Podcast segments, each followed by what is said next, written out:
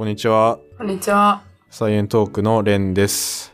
エマです。サイエントークはおしゃべり研究者と普通の OL が世の中の気になることについて語るポッドキャスト番組です。よろしくお願いします。よろしくお願いします。今回はですね、なんとスペシャルなゲストをお呼びしています。はい。めっちゃくちゃビッグなゲストですね。はい、早速ちょっとお呼びしますね。えー、朝日新聞ポッドキャストから神田大輔さんをお招きしました。よろしくお願いします。こんにちは。よろしくお願いします。朝日新聞の神田大輔です。好きな物理学者は湯川秀樹博士です。よろしくお願いします。よろしくお願いします。いいよろしくお願いしますっすね。お願いします。お願いします。もう明らかなね、理系に対するですね、ごますりから始めてみましたけれども。はい。いや、全然大丈夫ですよ、ごめんなさい。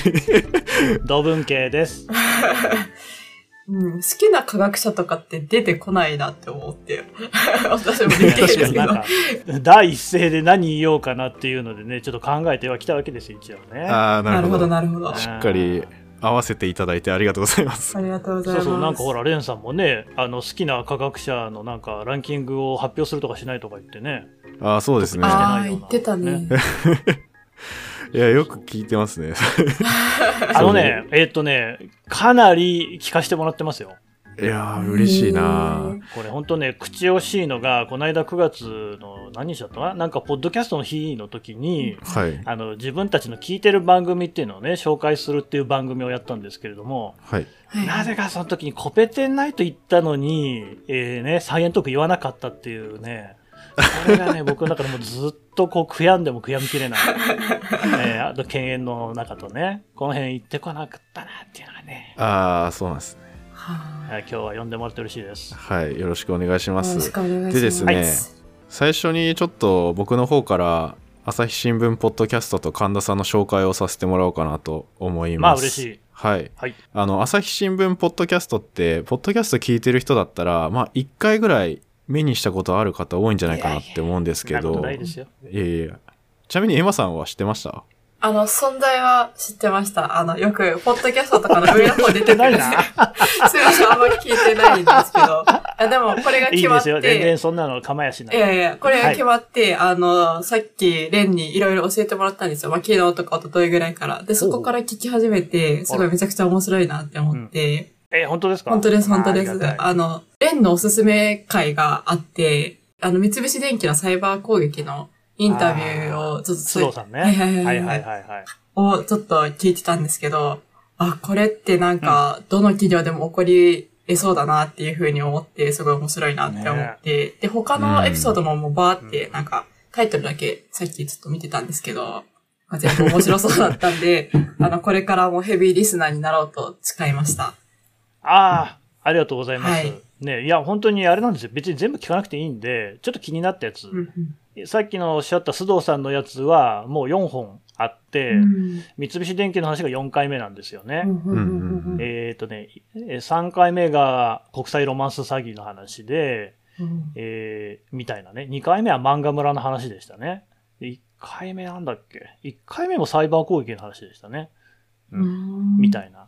とりあえずこうね、あの気になるテーマから聞いてもらうだけど、なんせあの毎日更新してまして、はいそうですよね。すごい本数が出てるんで。多すぎだろっていう苦情をいただいてるんで、そ、そんな苦情が。あの、なんかつまみ食い的に聞いてるんですけど、僕も。もう全然そうで、日々のニュースで。えっとですね。そもそもなぜこのコラボが実現したかっていうところですね。はいはいはいはい。で、これは、あの、さっき言ってた僕が、僕も聞いてるって言ってたような朝日新聞ポッドキャストの、まあ、メディアトークっていう番組とかを僕は聞いていて、えー、で、で、結構、その神田さんがはい。お話しされてるのを聞いてて、はい。あの、新聞社がやっているポッドキャストって結構硬いイメージなのかなって最初思ってたんですよね。なんですけど、結構ぶっちゃけたこと言ってるなと思って、あ、面白いなこれと思って。なんか割とリスナー目線で話してることも多いなみたいなのあーまあまあが、まあ、それはね。はいえがちょっと新鮮で、で、うんなんかそのうちなんかいつか話してみたいなぐらいで感想ツイートをしたんですよね。そしたら、いきなりですね、神田さんの方から DM が飛んできまして、ゲスト出ますよっていうことで、そうですよ。ぜひ出してく、はい出させてくださいということでね。びっくりしたんですけども、まあそういうこともあって、ちょっと今回コラボが実現したという感じですね。ありがとうございます。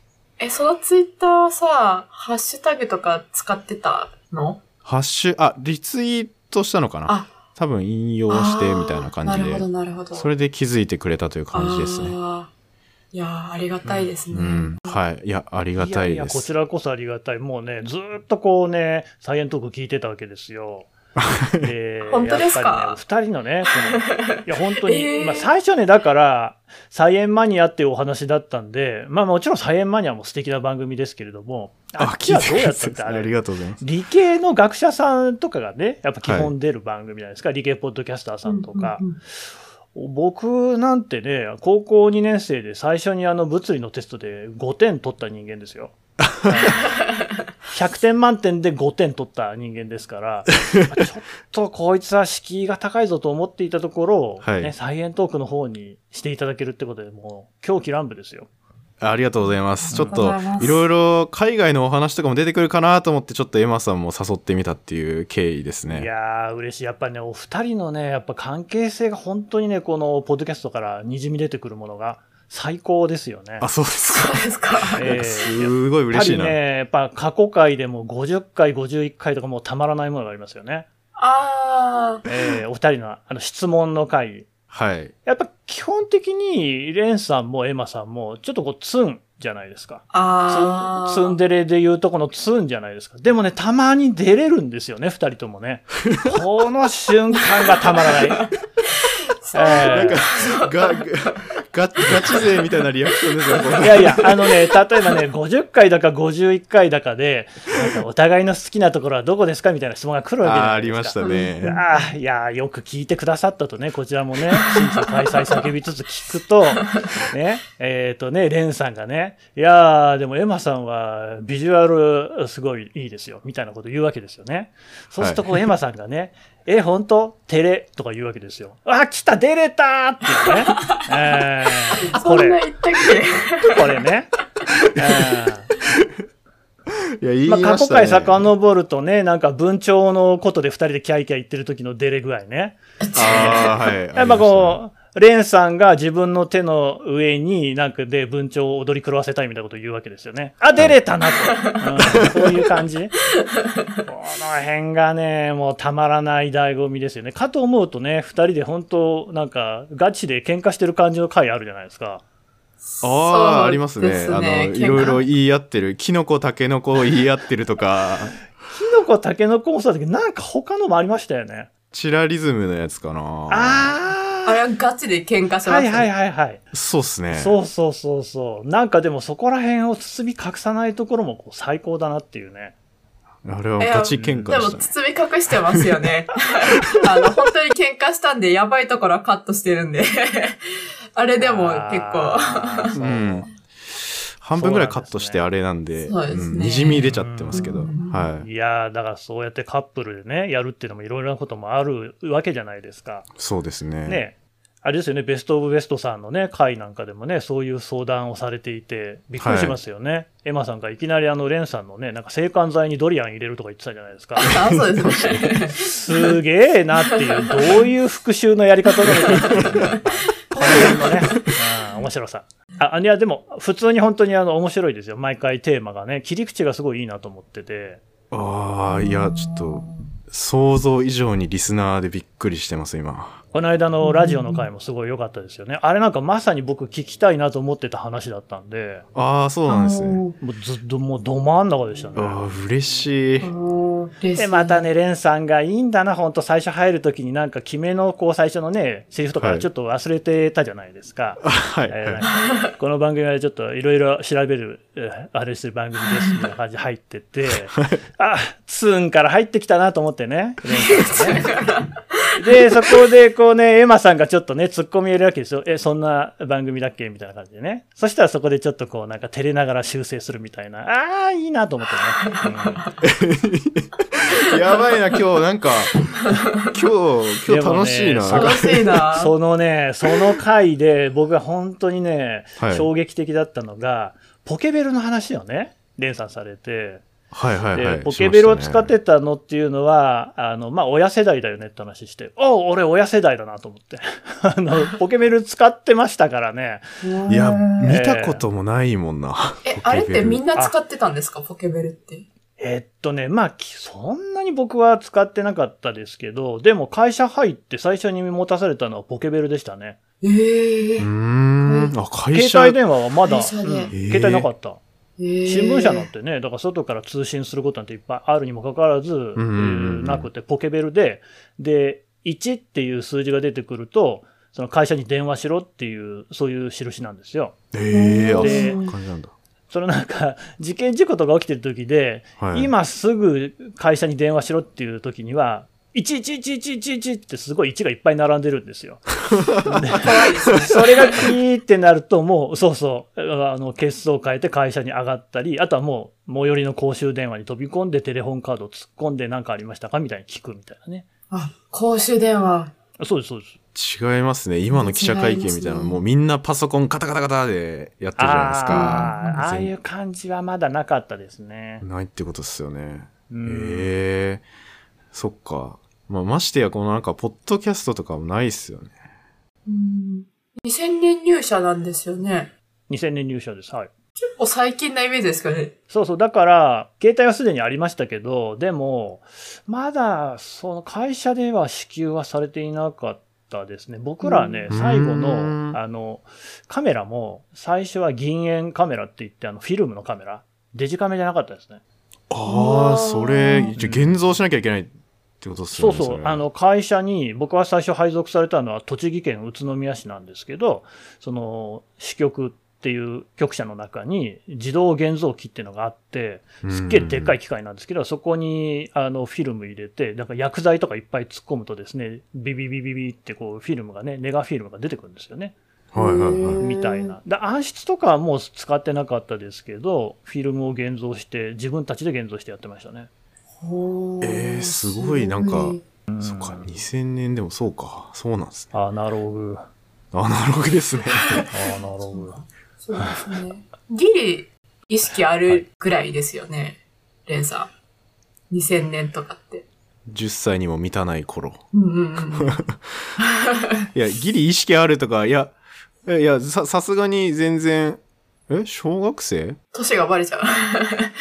あ、年、まあ別に年バレてもいいんですけどね。僕なんて年バレてるようなもんなんで、20、おー20代で博士卒ですの時点でも確かにだいぶ絞られるね。その時点で27以上みたいな感じなんで。うんやっぱサッカーとかやってたわけですか？やってましたね。僕はサッカーしかしてなかったですね。うん。はい。僕も全然点数悪かったですけどね、最初テスト。あ、本当ですか？はい。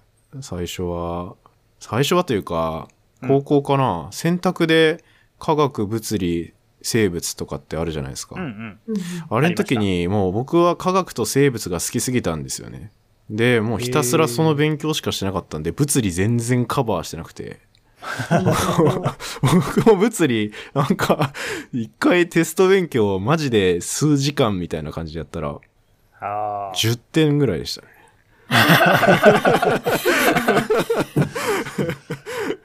ちょっと、それはなかなかですね。はい、なめ、舐めてましたけど、はい。いや勉強し直しました、なんで、大学入ってから。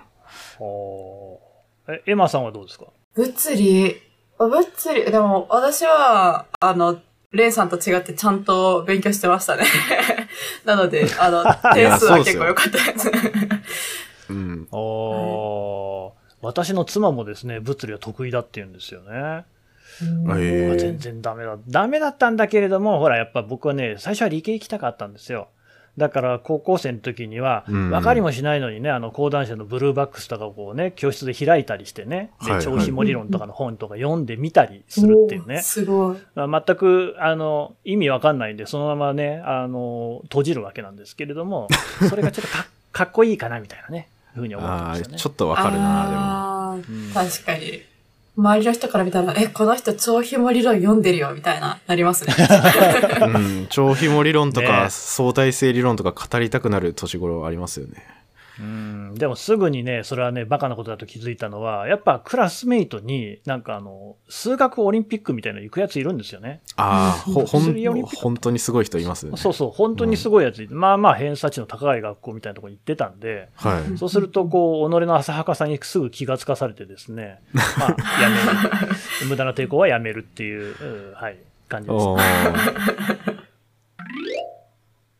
いや、なんか、そのままなんか、続きで聞きたいんですけど、はあそこから、なんで新聞社に行こうって思ったのかめっちゃ気になりますね。これね、いや、大学入っあ、でも大学入るときにはもう結構新聞記者になりたいというか、なることを視野に入れてましたね。うーん。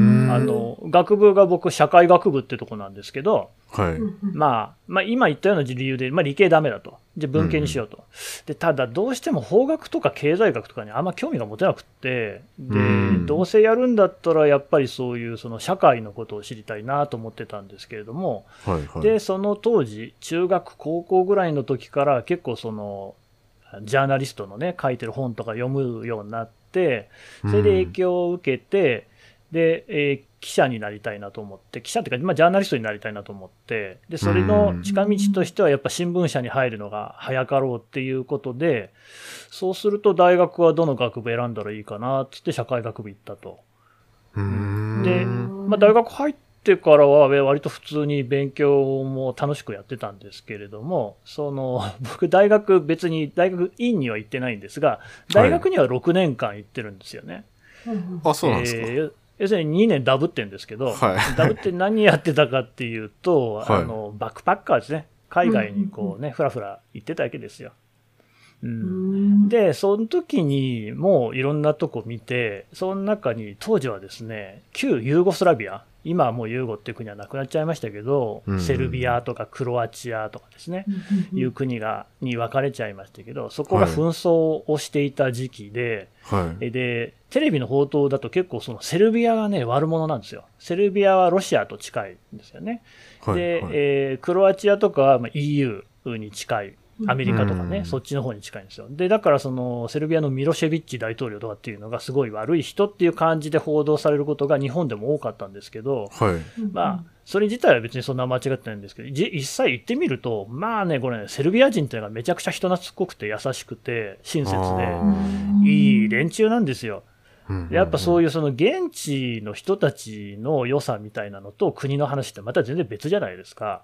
うん。いや、うん本当そうですよそういね。うのね、うんそうそう、お二人とも留学されてるからご存知の通りで、それ書きたいなっていうようなのがそこら辺で固まったって感じですかね。ああ、そっか。うんいや、実際にやっぱ見てみないとわかんないですよね。その文面で伝えられることとか、やっぱり、そういう言語的にいけたんですか、あ僕ね、全然英語できなくて、で、あんま喋ったことないんですけど、一応アメリカにね、ちょっとだけ留学してたことあるんですよ。あ、あのその前に。いや、そのね、要するにバックパッカーになるときにアメリカから行ってんですよね。日本からまずアメリカ渡ってちょっと勉強して、そこからこうぐるっとこうヨーロッパ行って、中東行って、アジア行ってって感じで日本まで戻ってきてるんですね。すごい。すごい。そんで、だからそれこそね、レンさんと同じでカリフォルニア州にとりあえず行って、そこで、はい、はい。レンさん多分 UC ですよね。UC、そうですね僕は C- CSU、 California State University の方はいはいはいはいの、お州立のサンノゼ校を、そうですね、サンノゼってあのシリコンバレーにある町ですよね。あそこに行って、ちょっと勉強した、しようと思ったんですけど、まあ、これがね、行ってびっくり。僕もそれはそれなりに英語を受験勉強はしたんですけれども、全然わかんないですね。はいはい。うんただすごい覚えてるのが、最初にあの、学生課みたいなところに行ったら、どこに住めばいいのかって聞いたら、ドームへ行けって言うんですよねうん。ドーム、ドーム。ああ、どうも、はい。いやいや、この大学にドームとかないけどって思って、全然わかんないなと思って聞いてたら、それドミトリーのことなんですよね。そんなん知らないし、っていうと東ころから京ドーム始まって。とかのドームみたいな。そうそうそうそうそう。あ僕はもうそっちだと思って、いやいや、ないじゃんっていうね。どこ歩いたって。うんまあ、そっから大変でしたけどね。でもそれで多少は英語もできるようになってって感じですかね。うん大してできないですよ、今でも。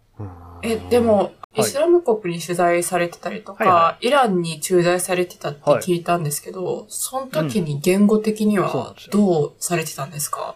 いやーだからイランはペルシャ語ですから、全くできないですよね、ペルね。シャ語。うん。ペルシャ語ですね。で、それわかんないから、もうやっぱり、えー英語のわかる人をスタッフとして一緒に働いてもらって、で、その人に、いペルシャ語は通訳してもらったりして、ようやくわかる感じ。まあ、ペルシャ語はね、なかなか、いや、いるんですけどね、うちの会社にはペルシャ語できる人も。まあなかなかいないんで、ただまあ、英語でなんとかする感じですかね。本当は現地語できるに越したことないですけどね。うーん。なるほど、なるほど。全然なんか、そのイランとかでの生活が想像できないので、言語をどうしてるんだろうっていうのは 本当に 不思議だったんこですよね。れはなかなかね。いや、全く想像つかないい。なう。んうん。面白いんだけど辛いっていうね、日々でしたようね。ん、いや、辛そう。つら、すいやいやすごですよあのねよく日本の人にそのイランに住んでましたっていうと言われるのが、その治安の問題とかを聞かれるんですけど、うんイランは治安はめちゃくちゃいいですね。へえあ。そうなんであ、すか。そうなんだ。そうです。ね。だからあの、お二人の知ってるサンフランシスコとかに比べると本当天国みたいなところですよ。い やええあ銃声とかはしない？銃声しないし、ホームレスゴロゴロ転がったりしてないし、ドラッグの匂いもしないですあ。ね。おーうん。体感的に言うと日本とそんな変わんないです。ええへーなんかイメージは違いますよね。っていうかね、うん。あれですよ。アメリカの、まあ一部のそういう都市のダウンタウンみたいなはい。治安の悪い土地って、そんな実はないんじゃないかな。まあ僕も世界全部行ってるわけじゃないですけど、はい、はうんあ特に中南米は全然行ったことないんですが、でもアフリカとかも行ってますけど、えっ、とね、だヨーロッパの大都市も治安あんま良くないんですよね。ロンドンとかパリとかローマとか。い。ああ、って聞きますね。うん。そうそう、ヨーロッパもちょっと地方に行けば治安いいし、中東はね、おしなべってどこ行っても治安はそんなに悪いとこはないですね。うーん、あ、そうなんだ。じゃあ意外と発展してるところほど悪かったりするんですね。みたいな面もあるのと、あとアメリカはやっぱりね、そのね、レンさん、エマさんもおっしゃってたけど、やっぱ銃が出てくるじゃないですか。うんうんうんうんうん。あれがやっぱ全然こう怖さが違うっていうか、刃物が出てくるのと銃が出てくるのと全然意味合い違いますからね。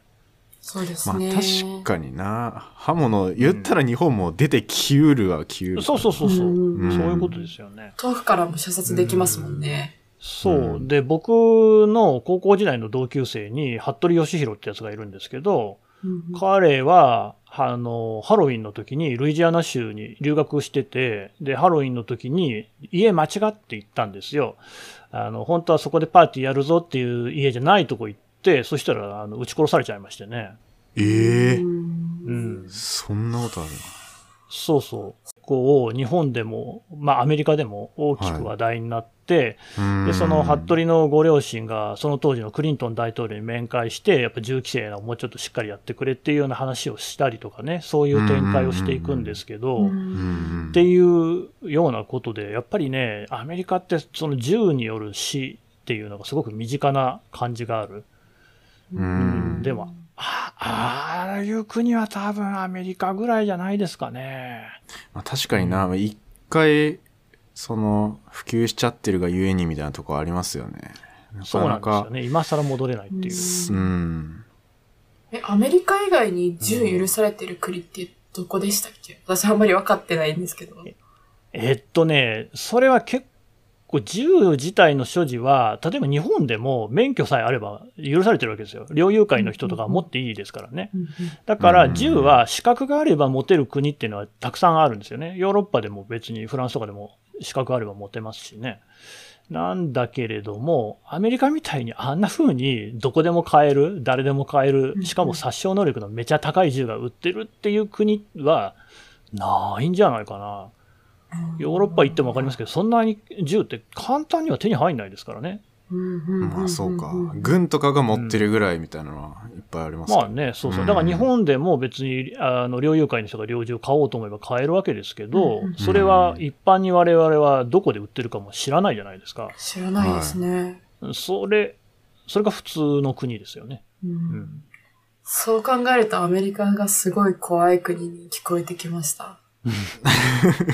確かに。あの、いや、いろんな意味でアメリカってやっぱ極端な国、もちろんいいところで極端なところもあるんだけど、うんね、アメリカンドリームみたいなのはまだ未だ残ってますしね。ただ一方で、いろいろ悪い面もそりゃあるわなっていうね。いろいろ大雑把すぎて、すごい、やっぱ大量消費すごいなみたいなイメージは自分で言って思いましたけどね。ね大量消費。うん僕が行った時も、すごいびっくりしたのが、そのが だからドームに住んでたんですけど、はい。学生寮に食堂が併設されてるわけですよ。うんだからお昼ご飯とか晩ご飯とかそこでね、寮の子は食べられるんですけど、みんなめちゃくちゃに持ってめちゃくちゃに残していくんですよね。はいはいはい。なんんかバナナとかも、その丸ごとなんか一房ぐらい持ってって、なんか一本だけ食べて全部捨てるみたいなことやってたりして、ん。なんだこいつらっていう、そのやっぱ、日本のもったいない文化で育った僕はもう目ひんむいたんですけど、いやー、わかりますね、それ。もったいないっていう概念がないっすよね、多分。ないない、ないですよね。なんそか、うなんだ。いや捨てるんだったら最初からたくさん取らなきゃいいじゃんっていう、ほら、日本だとバイキングでも残す人とかって本当ちょっとこう、恥ずかしいぐらいの感じあるじゃないですか。うんうんうん全くないですよね、そういうのね。なんだろう僕が知ってる特殊な例は、実験室で試験管とか使うんですよね、やっぱ。はいはい。そそれとかももう大量に買ってで 日本だったらあのちょっと割れてるやつ入ってたとかもクレームものだと思うんですけど、はいはいなバンバン入ってるんですよねそういう ちょっと割れてるぐらいだったらら関係なしみたいのでうんで結構残ってるけどまあいっか捨てちゃえみたいのでガッシャーって捨てるみたいな すげえなこの国と思ってそうなんだ。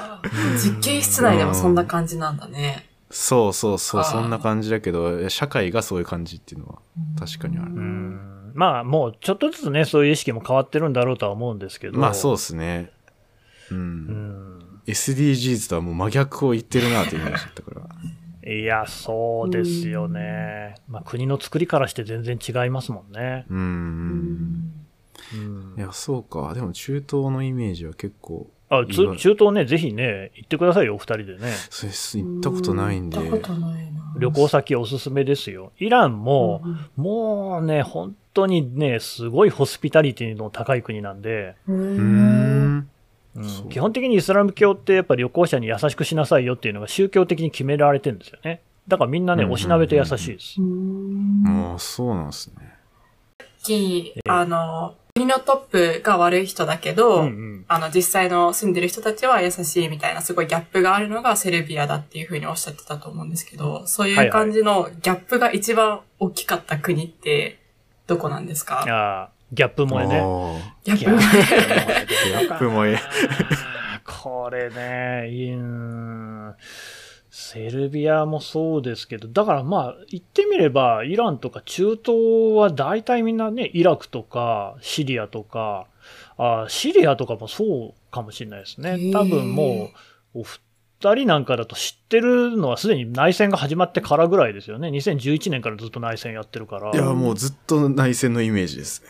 内戦のイメージしかないですよね。うんう。うんんで僕が行ったのが、え、2016年だったかな？もう結構経ってるんですけれども、でもやっぱ内戦はやっていて、えーあの、本当に戦闘やってましたからね。やってるとこも行きましたし、すごいな。それも本当にす住んでるところというか、ホテルとかもない？いやいや、ホテルはありますあります。ちゃんと、そうですね。まあ、どんなあの内戦、戦場になってるところでも、例えば国連機関とか必ず入ってるので、そういうその国際機関が入る、泊まれるようなホテルっていうのは、どこでも必ずある。うんあるんだけど、うんまあ、たまに着弾するみたいな、そういうことではあるんですけど、いやー、すごい世界だな。いや、でもね、そのシリアなんかに行って、はい僕は最初にやっぱすごい一番驚いたのが、はい。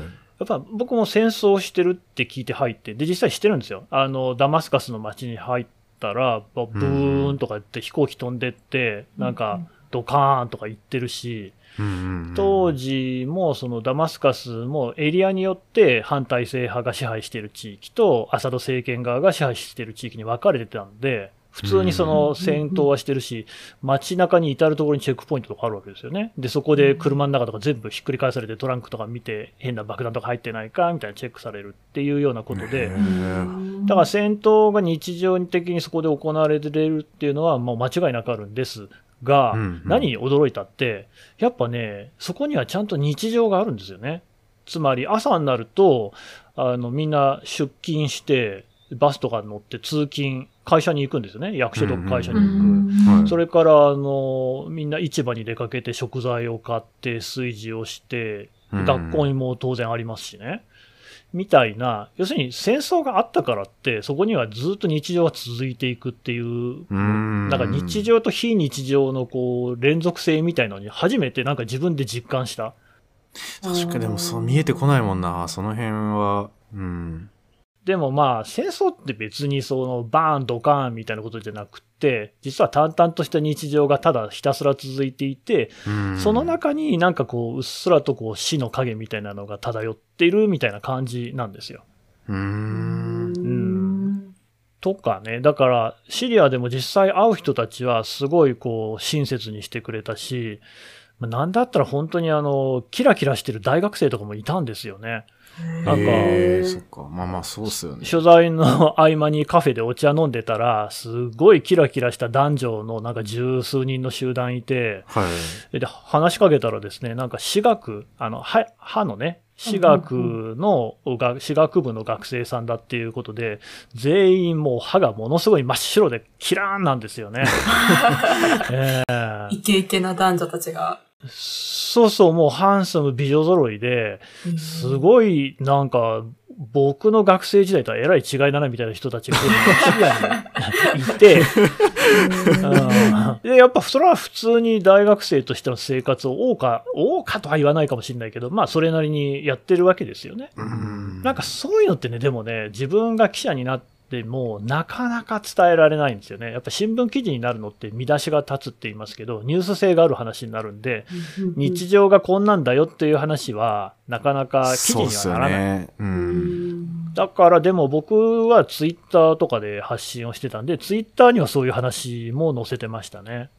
ああ、リアルな日常みたいなところを。そうそう。まあ、あの、普通なところもあるんだよっていう。その辺はやっぱり通信、通信手段というか、伝達する手段がいろいろ増えたっていうことの恩恵でしょうね。そうですよね。あの、ツイッターもめちゃくちゃ早くからやってますもんね。うん、なんか、プロフィールに書いてましたけど、いや、社名と実名を出して、取材にツイッターを使った日本最初の記者なのかみたいな。多分みたいな。多分。多分 記者、なんか記者会見の質問を募ったのも、ツイッターで募ったのも、多分日本初みたいな。多分。証明のしようがないから。でも、まあ、おそらく間違いないですね。あの、新聞記者さんで、プライベートとかで名前を出して使ってた人っていうのは僕の前にももちろんいるんですけど、僕の名前は朝日新聞の神田大輔ですって名乗って、新聞の記事についてツイートをするっていうところから始めてるんで、それは間違いなく日本ではね、初めてだと思いますね。まあ、確かになんか今よりもっとインターネット匿名性高かったというか。うんうん。まあでもツイッターランドもまだ楽しかった時期ですよ、ほんとね。だいぶ多分変わってそうですよね。僕もそんな、そんな、最近ですけど、ツイッターみたいな見てるの。僕はネット歴自体で言うと、それこそ自分が学生の頃からやってるんで、1994年から始めてるんで、もうすぐ30年ですかね。94年か。すごいな。だから、あの、パソコン通信の時代、インターネットはまだ日本ではそこまで、まあ、大学行けばね、使いましたけど、普及してなかったですね、まだ。そうですね、Windows 90。いやいや、3.1。僕はだから MS-DOS とか使ってましたからね。ああ、もう全然、ガチのプログラマーみたいな感じのイメージですよね、多分。プログラマー、どうコマンドプロンプトを使ってるっていうだけで、でも、プログラミングも実は、はいちっちゃい頃に、小学生、中学生ぐらいの時に、うん、あの、うちはね、ファミコンを買ってもらえなかったんですよ。ああ もう僕の時はファミコン全盛期で、スーパーマリオの一番最初のやつが出てた頃なんですけど、はいはい、で、自分の小遣いでも買っちゃダメだと。で、買っていいのはパソコンだって言われて、一番安いね、MSX っていうパソコンを買って、はい。で、買ったって僕なんかゲームしか興味はないんですけれども、そのゲームを、プログラムを入力してね、自分でこう、打ち込むとゲーム買わなくていいわけですよ。あ、ゲーム作っちゃおうみたいな。そうです、そうです。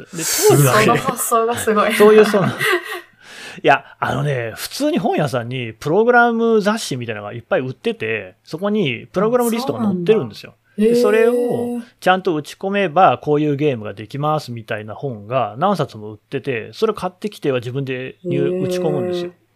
そんな昔にそんな雑誌が いっぱいあったんですね。ありました、ありました。確かに。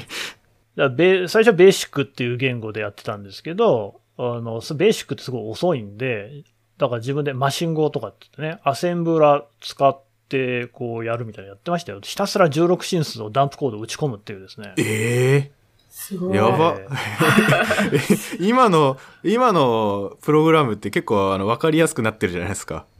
らしいですね。僕はもう全然知らないんですけど、はいライブラリとかから持ってくるわけですよね。はいはいいや。僕はなんか全然 Python みたいなやつ、最近みんな使ってるやつをね使いますけど、でもそれのさらに下の層じゃないですか。そんな16進数とかって。そうそうそうそうだからもう本当に写経をするみたいな感じでね、ずっとやってましたよ。うんすごいな。えそれを子供の時にやられてたんですか？そうですね。なんか今喋ってて本当になんか自分が古い人間になってしまっているということを驚きますけど、ね、いや、あのね、あ、いや、やってたんですよね、それね。楽しかったですね、でもね。うん。なんかそういうのって生きるんですかね？どどうですか？新聞記者になって。生きる面もあるんですか？僕はでもね、所詮中途半端ですね。やっぱり、こうんのさっきね、エマさん挙げてくださった須藤さんっていうね、あの、三菱電機サイバー攻撃とかの取材をしてる IT 記者さんなんですけど、はいもう彼なんか本当にエンジニアなんですよ。だから、朝日新聞にもエンジニアとして採用されて、朝日新聞のシステムとかを作るために会社に入ったはずなのに、えーなぜか記者になってですね。で、プログラミングとか当然できるから、普通に。その技術も使って取材に活かしてるっていう、そういう人ですよね。強いな。すごい。強い。両方できると、すごい。そうですね。だから科学医療部とか結構理系でね、修士とか、たまには PhD みたいな人もいますからうね。ん、いますよね。ああ、そっか。PhD で、そうですよね。専門性必要な記事とか書く人って結構いらっしゃいますよね、きっと。まあそうは言っても PhD ってのは本当稀なケースですけど、ただうんね、やっぱりノーベル賞の記事書くにしたって、はいあとほら、う宇宙際対比ミューラー理論とか書くにしたってやっぱね、はい。ある程度はやっぱ知識ないと書けないですよね、あれねですよね。一からはちょっときついような気がする。きつい。きついですね。か、なんかサイエンスライターみたいな人をちょっと呼ぶとかしかないっすよね。う。うんん。まあ基本はやっぱり、その、詳しい学者さんに優しく説明してもらうっていうところにはなってきますけど、これはまあ何でもそうですけどね。まあでもそれにしたって学者さんのとこに行っても何質問していいか分かんないってんじゃね、どうにもなんないですからね。確かに確かに。うん最初から教えてくださいっていうわけにもなんかいかないっすよね。いや、教科書読めよって話になるんで、そのレベルはとりあえずクリアしてからっていうね。うんじゃあ大体理系の分野に、あの、取材に行く人たちはもう理系出身の人が多い感じなんですか？まあ多いですね。たまに文系の人も紛れ込んでますけどね。うん。確かに。それ気になるな。科学系のニュースみたいなの誰が書いてるのかみたいなのいや、だから科学医療部の人だけは、うあのうちの会社の中でも日頃からなんか英語の論文とか読んでますもんね。ああ、そうっすよね。うんたまに実際こういう論文出ましたみたいなのとはかニュースになったりもするじゃないですか。だし、ね。うん。やっぱ一番、なんかの大発見の一番最初って論文になっちゃうのかなって思いますし。そうそう。いや、そう。だからレンさんもすごいなと思うのは、ほら、はいなんか素朴な疑問に答えるシリーズあるじゃないですか。はいはなんか、ああいうのをどうやって調べてるのかなと思ったら結局論文を見てるっていうね。そうなんですよね。なんか、ううんん。やっぱこの時代に何をソースにして喋るのかみたいなの、やっぱりうんうん結構言われるとか気にすることも多いんで、まあ、特に、まあコロナあってから特にそうですね、多分。さらにうん社会からの目厳しいかなって個人的には思ってるんですけど。いやーそう、でもやっぱ、ポッドキャスターさんね、他の人の話聞いてても、やっぱ目端聞く人っていうのは、やっぱり基本みんな論文に行き当たってますね。うーん、なんか、頼るところうんを探すしか、探すってなるとやっぱそこに行き着いちゃうんですよね。あの、農家の種っていう農系ポッドキャスター知ってます？はいはい。あ、聞きましたよ。ゲスト出てましたね。農家の種もやっぱ、鶴ちゃんっていう MC は結局論文に当たってるんですよね。うんうんうん。だからどの商売、職業も結局論文に行き当たるみたいなのがありますよね。うん。うん。いや、僕もあれ聞いてて、あ、やっぱ農家も論文読むんだ、みたいな。そうそう。うん。思いましたね。そうなんですよ。よね。聞いてみよだから新聞、新聞記者も論文を読む。まあね、でも考えてみりゃインターネットっていうのもね、もともとはその各大学の論文をみんなで自由に読もうぜみたいなところから、ハイパーテキスト、ハイパーリンクみたいのでは、ね、発展していったわけですからね。う。うん先祖返り的な部分もあるかもしれないですよね。ただ、それが正しいのかって判別するの難しいですよね。なんかやっぱ二次情報、三次情報が今溢れすぎてて。そうそううん。みたいなの結構ありますよね。だからそこを、なんだろう、ある程度新聞社とかになってくると、うん。論文から引っ張ってきた情報だけどある程度信頼がおける機関みたいなとこあるじゃないですか。そうですね。うん、だから間違ったことなんか書けないみたいなプレッシャーもありそうだなって、なんとなく思ってますね。やっぱ、うん。もうね、我々にとってね、間違ったことを書くとかっていうのは本当に大変なことなんですよ。あうの、ん。もう死刑に等しいというか、それぐらいの緊張感は常に持ってますからね。うん。あの、僕が働いてた、前にいた名古屋報道センター、名古屋社会部ってとこなんかだと、もう壁にね、でっかい字で、確認、また確認つってね、標語が書いてあるんですよね。ああ、そうなんだ。とにかく記事は100%間違いないことを書けっていうのがすごい徹底されるんですよね。あそれが新聞業界のなんか鉄則みたいな感じなんですね。そうそう、そうですね面。白いなだからなんかよ、よくね、水道事業とかに例えられるんですけど、水道の水っていうのも、あんな、あれにね、例えば飲めないようなものとか、ちょっとでも入ってたら大変なことじゃないですか。あ。はいはい。やっぱその100%混じりっけないちゃんとした水、消毒をされたものっていうのがなきゃいけないわけで、それと新聞っていうのは、こう使命としては一緒だよと。うんた、だ、まあ、この時代の変化を考えると、単なる水道水だけじゃなくって、ジュースとかね、牛乳とか、まあ、いろんなもうちょっと炭酸飲料とか、いろんな飲み物を取り揃えていった方がいいだろうなっていう感じにはなってますけどね。我々がやってるポッドキャストなんていうのは、だから炭酸飲料的なね、ところあるかもしれないですよね。新聞だけでなくて、ポッドキャストとか、ネットニュースとかっていうことですかね。そうですね。いろいろもう YouTube とか TikTok とか何でもやってますからね。YouTube とかもやってるんですね。やってますね。まあ、うん TikTok はただ別に記者がそこで踊ってるわけではなくって、まあ、TikTok のな感じに載せて、こう、新聞のニュースを出していくっていうやり方ではあるんですけどね。うん。インスタとかもやってますしね。そっか、その辺結構やっぱじゃあ、取り入れていくっていうところの、でも、ポッドキャストのやっぱ先頭に立っておられるわけじゃないですか、神田さんに関しては。いやいやいや、まあまあまあ、そうですか？そうですよね。先頭に立って、でも実際本格的に始まってるのってでも結構最近で、そうそう番組増えてるのも最近ですよね。ただ、歴史を掘り返すと、実は10年ぐらい前にもやってたらしいんですよ。はいはいはい、10年前。ええなんか、だ要するに iPod が最初に出た頃に、第一次のポッドキャストブームって起きてんですよね。うん。その時に、朝日新聞含めていろいろな新聞社も一回参入してるんですけど、そっから下火になって、で、今また再び盛り上がってきてるっていう感じ。うんみたいですねもうね、黒歴史になっちゃってるみたいで、全然記録がうちの会社にも残ってないんですけどね。ええうん全然今とは違う感じでやってたんですかね。ああ、のようですね。はい。結構きっちりニュース読むみたいなスタイルだったのかなうーんとね、うん。きっちりニュースも読みつつ、なんかでもやっぱり解説を加えるっていう形ではあるんですけど、今みたいな感じではなくて、週刊朝日と、あとスポーツの話だけやってたみたいに聞きましたけどね。うんんでそこから、じゃあ、ポッドキャストを始めようってなったわけじゃないですか。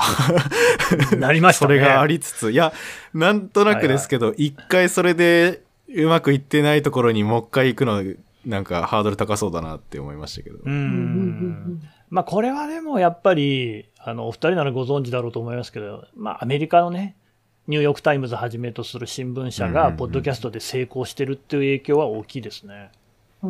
ああ、そっか。なんか市場規模全然違いますもんね。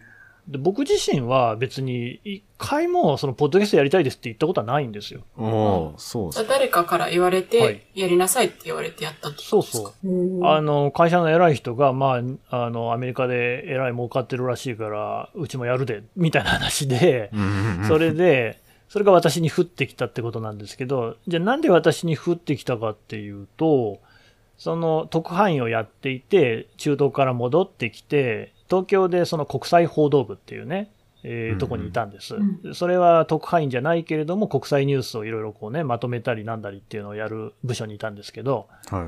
戻ってきて最初に言われたのがですね、もうとにかくその国際の記事っていうのが全然あのネットで読まれていないと。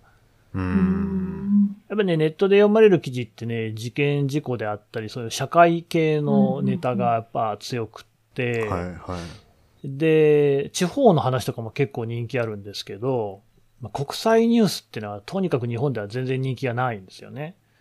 で、これなんとかしろっていう話になってう、んで、いろいろこう、いろんなもうね、ありとあらゆることをやりまして、例えばそもそも新聞記事に写真ついてなかったのもいっぱいあったんで、それ全部何でもいいからとりあえず写真をつけると。はい写真あるだけでね、やっぱちょっと目引きますからねう、んサムネイルに。になるし。うんとか、あとは認証を小さくする。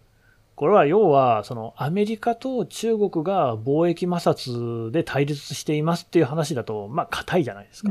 はい。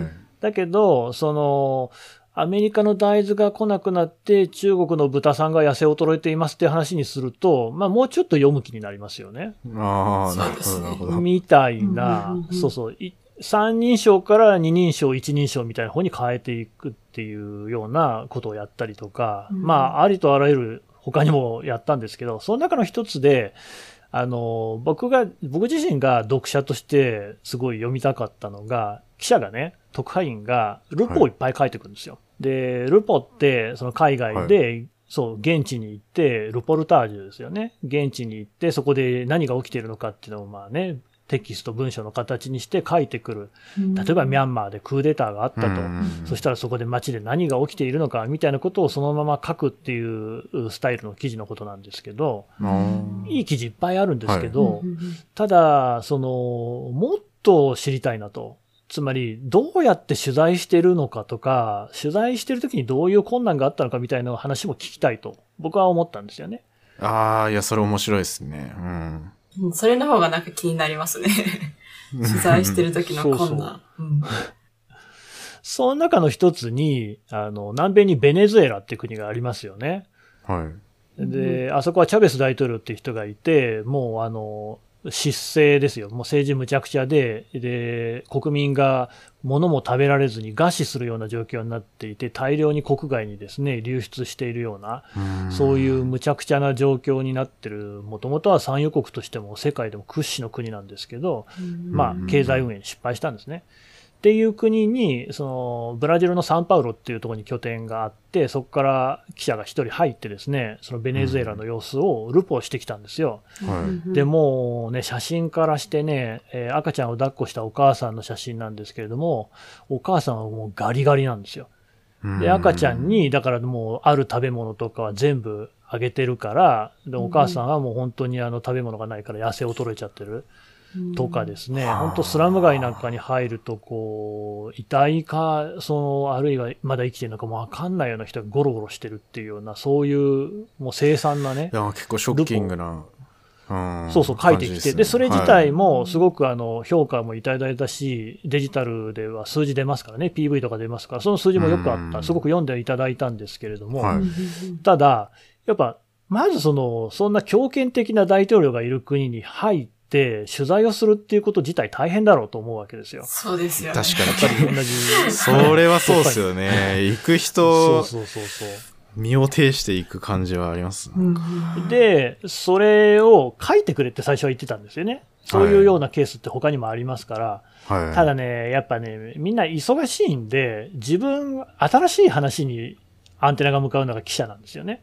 もう言ったルポのこととかっていうのをもう一回書くっていうのは、まあ、あんまいないんですよ。なんで、ちょっとまあ私は業を煮やしましてですね、はい、もうその自分でサンパウロにいる記者に電話突っ込んで、で、どうだったんだって全部自分で聞いて、で、私が記事にして書いたんですよ。え？ー、うん、でそうしたらやっぱ、面白い、面白いというか、すごい話で、例えばベネズエラの空港、はい、ね、ブラジルから入るわけなんですけど、ブラジルから直行便じゃなくって、パナマとか挟んで入るんですけど、空港に着きますよね。はい、で空港に着くと、まあ、セーフティーゾーンってあるじゃないですか、はいはい、ね、要するに、まあえー、パスポートコントロールの先っていうのはね、普通は人は入れないわけなんですけれども、はい、まずそこで強盗が出るわけですよ。えー、いきなり？だからそうですね、だからそういうところでも普通にみんな入ってきちゃうんですね、悪いやつがね。えー、で、まあ、それをかいくぐって、空港で荷物受け取って外へ出ますよね。はい、で、えーと、そのベネズエラの空港、首都の空港から首都のカラカスって街までは山一つ越えなきゃいけないんですよ。で、そのためには当然車がいるんで、まあまあタクシーとかいますから、それに乗るわけなんですけれども、空港の前で待ち構えてるタクシーってのはまあ全部強盗なんですよね。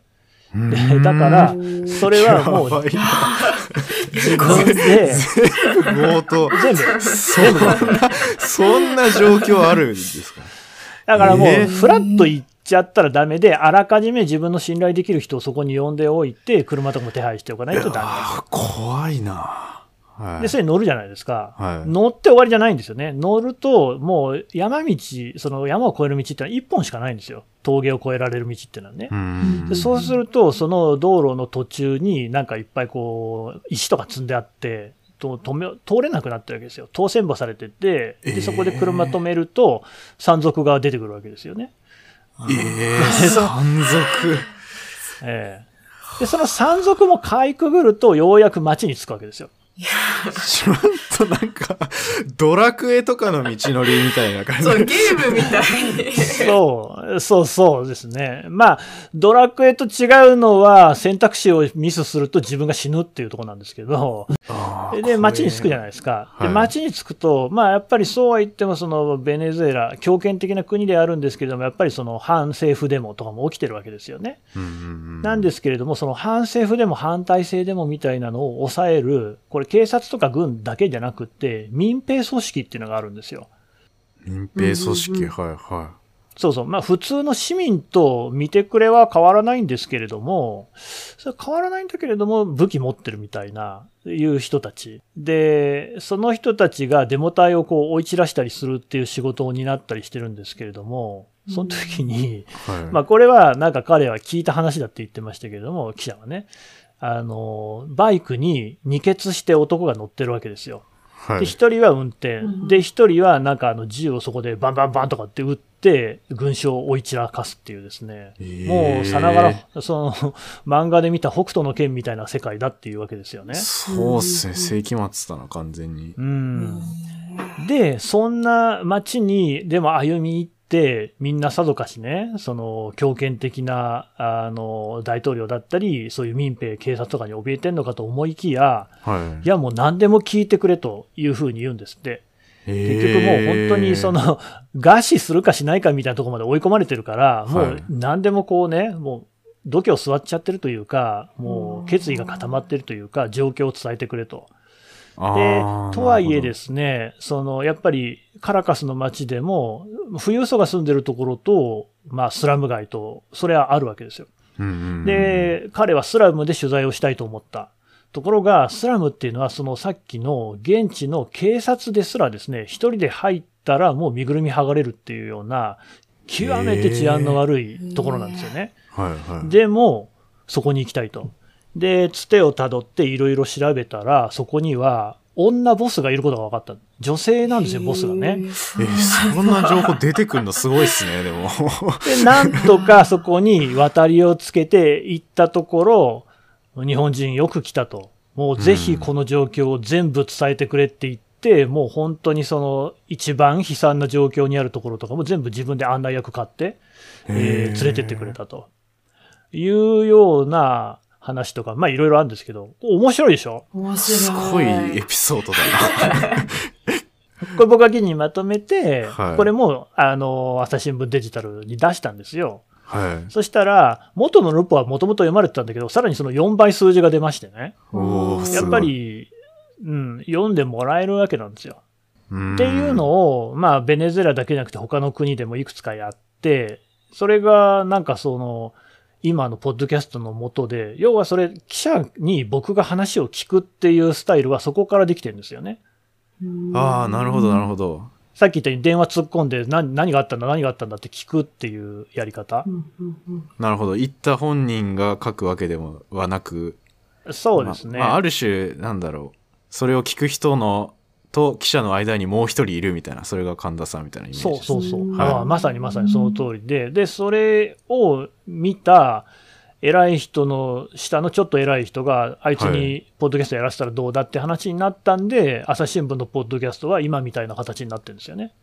なるほど。そういう経緯があったんですね。よその新聞社さんだと、普通にニュースを読み上げてるようなところもあるんですよ。うんうんうん。なんだけど、うちはそういう形になってないのは、そういう経緯だからということですね。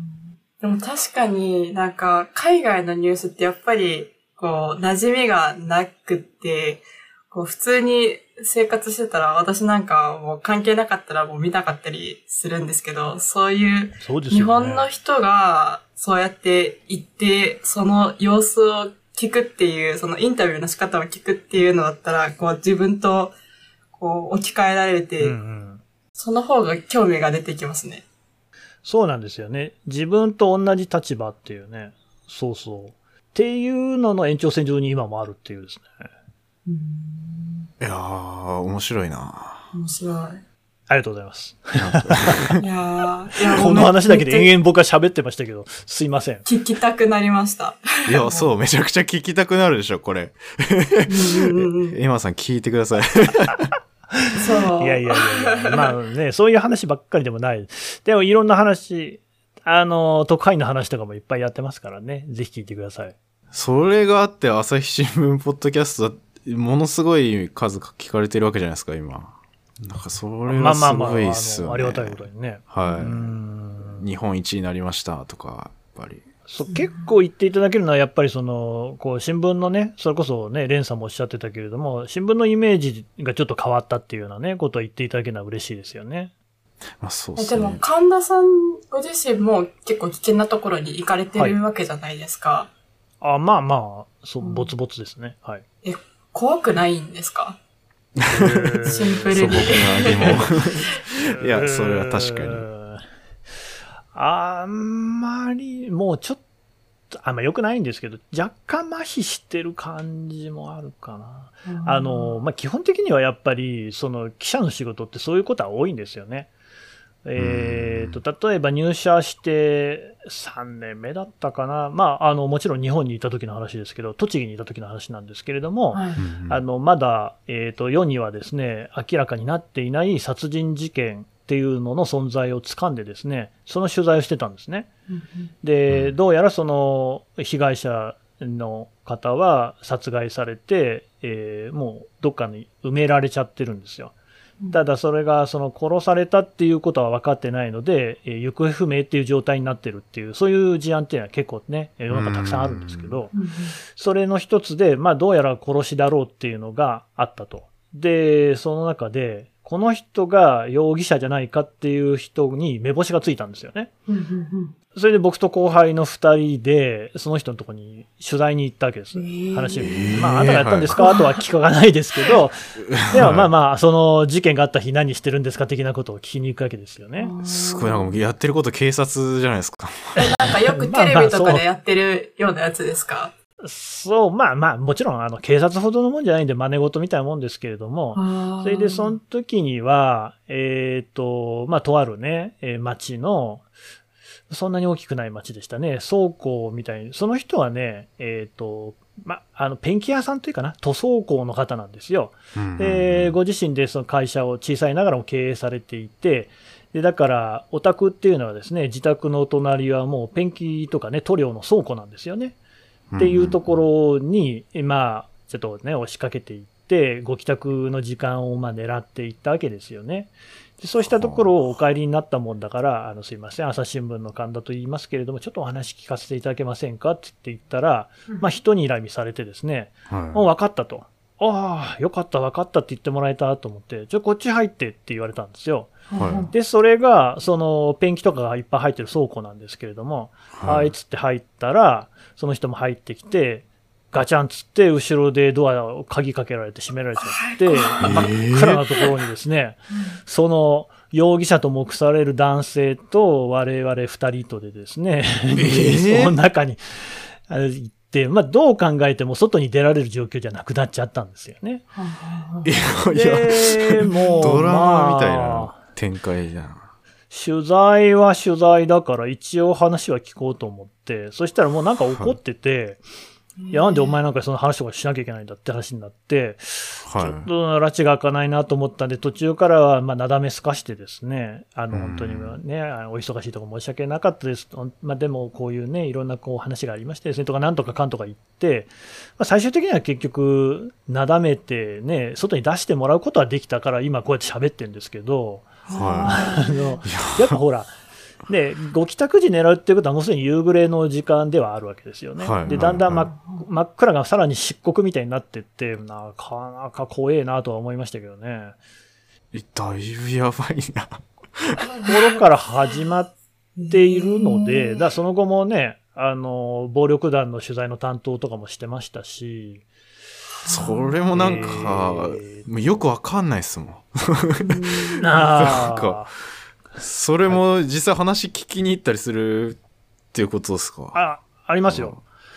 あの、まあ、あんまりね、その今、暴力団の人と普通接するのは非常に良くないことなんで、皆さんやめてほしいんですけれども、はいやっぱ記者としての立場で、組員の方と話をするってことは、それは当然あります。うんそうしないと手に入らない情報もありますからね。はい。はいただ当然こちらとして言っていけないこととか、一線はもちろんちゃんと引きながらのお付き合いってことにはなりますけどね。うんいやまあ、それはだって暴力団員だって人間は人間ですからね。まあそうですよね。なんか、まあそこにも日常はあるでしょうし。えーで、僕はその暴力団の取材をやってるのは愛知県でやってたんですけど、はい愛知県警。愛知県はですね、今、行動会って言って、えー日本で一番大きいえー暴力団という、これ山口組ってね、名前ぐらいは聞いたことあるんじゃないかなと思いますけど、うん山口組の今、組長っていうのがですね、司忍、うまあ、これはあの仮の名前で、本名は篠田健一っていう人なんですけれども、この人はもともと行動会の出身なんですね。行動会の組長からえー山口組のトップになり上がった人なんですね。行動会の本部っていうのは名古屋にあるんですよ。名古屋市中村区ってところにあるんですけど、はい。で、だから僕は当然愛知県で暴力団の担当をするっていうことは、行動会の担当になるんですけれども、行動会っていうのは他の暴力団と当時から、あ僕はもうやってただいぶ前の話なんでね、昔々の話として聞いてもらったらいいんですけど、当時からもう、あの、それまでの暴力団とちょっと一線を画してたのは、ないろいろね、あらゆる人との交際とかっていうのを立ってたんですよね。例えば、ああの、ー伝統的なはい暴力団っていうのは、警察なんかともこう、ぜぜひひでやり取りをして、うんうんうんで、だから時に捜査に協力することもあったりしたわけですよ。うん例えば、その暴力団同士の抗争で、えー組長なりね、なんか若頭みたいなのが射殺されたと。うんで、そうすると、その対立している組のところに警察が行くと、あ、わかりましたって言って、その組事務所の中から実際にね、犯行に及んだ男を出してくるとかっていうようなことっていうのが昔はあったわけです。はあなんだけれども、行動会になってから、もうそういうこと一切やらなくなったんですよね。警察には全く何にも協力しないっていう。だからまあ、うんそういう形のけお組になって、あと、彼らがやってたのは、もう組の事務所っていうのを目立つ形では持たなくなってたんですね。マンションの一室とかにも全部移しちゃって、で、そこにはパソコンが1台だけ置いてあって、重要な資料とか全部 SD メモリーとかに入れてあって、それだけ持っていけば、記録は全部消えちゃうっていうような形にするとか、ええ本当にあるんだ、そういうの。株式会社の形にして、組長は社長、若頭は専務みたいな感じで、あの、うん会社の名刺でやってたりとか、あとそれから入れ墨とかも違うんですよ。入れ墨もそのトラディショナルな暴力団っていうのはもうあの背中一面にね、竜とかね、映画とかで見たことあると思うんはいはい、イですけど、メージは。行動会の人っていうのは、基本的にはあんまそういうの入れないんですね。ワンポイントぐらいしか入れなくって。つまり、別に暴力団であるっていうことをそういう形で示す必要がないっていう、ある種ドライな考え方んなんですよね。ねだから結構警察としてもやり取りがしにくいっていうようなところがあって、で、一方で、暴力団側としても警察とそういう関係を断ってしまうと、警察の情報が入ってきにくくなるっていうのは、それは当然あるわけなんですよね。はいなんで、まあそういうところで、やっぱり新聞記者っていうのがどういうふうに立ち回るのかっていうのは、やっぱり一定のこうね、ものが出てくるわけなんですよね。確かにそこに入り込めるかどうかっていうところですよね。まあ、入り込むべきなのかどうかってまた別の話なんですけど、ただまあまあ、いろいろそこら辺は隙間は。はでね、その、行動会の話も書きまくってたんですね、僕はね。そうしたら、なんか、ある日、会社に、僕にじゃないですけどね、会社に電話かかってきて、会社のお客様センターみたいに電話かかってきて、はいで、朝日新聞はすごくね、その行動会の記事をバンバンこう遠慮なく書いてると。だから、あの、ちょっとぜひ相談したいって言って、その行動会系の風俗店の雇われ店長が、あの、電話してきて、見受けをしてくれないかと。は要するに、もうその行動会の参加のね、風俗店で僕は働きたくないと。だけれども、そこをお普通に辞めますって言って出ていけるわけじゃないし、かといって逃げ出せば、後を追われて始末されるかもしれないから、助けてくれっていうふうに泣きついてきてですね。ええー、ちょっと、なんか、牛島くんの話聞いてるみたいな。いやいや、そうそう、まさにそんな感すごい話。で、はいまあ、その人を、あの、ね、シャバっていうか、その、普通の世界に逃がしてあげるっていうのの、ちょっと手助けぐらいはさせてもらって、ただまあ、所詮そんなのは報道機関にどうこうなるもんじゃないんで、警察にお任せしましたけれども、はうん、お任せしました。い。いやー、すごい。いうような、なんか、俺は何の仕事をしているのかなみたいなことはね、たまに、確かになんか記者とはみたいな。そうに。ですね。記者の枠は超えてますよね、今の。でも人の命を救ってますからね。うん。まあ、救えたと信じたいですけどね。そういう意味で言うと、IS とかっていうのも、ある種のそういう、まあ、反社会的勢力っていう意味では、ね、に似通ったところもないとは言えない、どっちにも怒られそうな感じしますけれども、うん IS にも暴力団にも怒られそうですけど、でもまあまあ似てるところもないとは言えないと思うんですよ。例えばフランスで2014年ですか、同時多発テロっていうのがあって、うんうんうんえー120何人という方がね、パリで亡くなったっていう凄惨なテロもありましたけれども、ああいうのもやっぱり源流たどっていくと、やっぱり結構その街のグレン隊みたいな人たちが IS なんかに染まっていくっていうようなとこがあったりして、うん。そういうのって常にやっぱあるんですよね、一定ね。うんうんううんんすごいな。なんか、とりあえず、普通の記者ではないなということはよくわかりました。ふ 普通、普通の記者とは何？わかんないです。普通の記者とは何かはわかんないですえ、けど。それとも、記者だったらみんなこんなもんなんですか？こんな危険な感じなんですか？あ、いやいや、あのー違うと思います。僕は多分、あいつはそういうのをやらせてもいいだろうっていうふうに思われたんでやってるっていう感じですね。あいや、相当と尖った人材だと思われたっていうこと尖っです いやいや、まあ、尖、尖ったというよりはなんかよくね、我々の業界では使いべりしないっていう言い方をするんですけれども、ええまあ大体どんな仕事をやらせても大丈夫かな的な感じではあったかもしれないですね。すごいな有用な人材ですね。いや、有能く。。本当に有能な人はやんないんじゃないかって気もね、しますけどね。この流れで、ポッドキャストに行き着いてるの相当すごい。ポッドキャストお穏やかみたいな。うんまあね、なかなかね、こう本当に新聞社の仕事っていろんな仕事あるんでね、はい。そういう意味で飽きなくて楽しいですけどね。うん。え、うん今って、じゃあ、はい。基本的にはもう、ポッドキャストの制作とか、まあそっちがメインっていうことですよね。だからもう僕はめでたく、このポッドキャストの先住、ポッドキャストの仕事だけするようになって1年が経ちましたね。去年の11月からそうですからね。ああ、そうですか。1年ぐらい。うん今日もね、えっ、と、日中に5本撮って、これですから、これ6本目。すごいな。いや、すごすぎる。はい。僕ら最近週1で、いや、やるかって言って。いやいやいや、まあ、それはし仕事ですから。う んプロフェッショナルポッドキャスターだな。プロフェッショナルを感じた。まあでもプロっていうのともやっぱちょっとね、おこがましいなと思うのは、やっぱ、ポッドキャストでプロって言ったらラジオ局さんがね、いらっしゃるじゃないですか。でやっぱ彼ら、まあ僕もラジオ局なんかたまにね、あの、お招きいただいていくことありますけど、やっぱり設備から、その人員から全くやっぱ違いますから。ああ、いや、ななんかあれですよね、一番最初、倉庫の一角で始めましたみたいななんか言ってましたよね。マイク買ってとか。ここまでお聞きいただきありがとうございます。神田さんとのお話はまだまだ続きます。後編では、ポッドキャスト制作に関するこだわりやコミュニティなどについて話しましたので、ぜひそちらもお聞きいただければと思います。次回もお楽しみに。バイバイバイバイ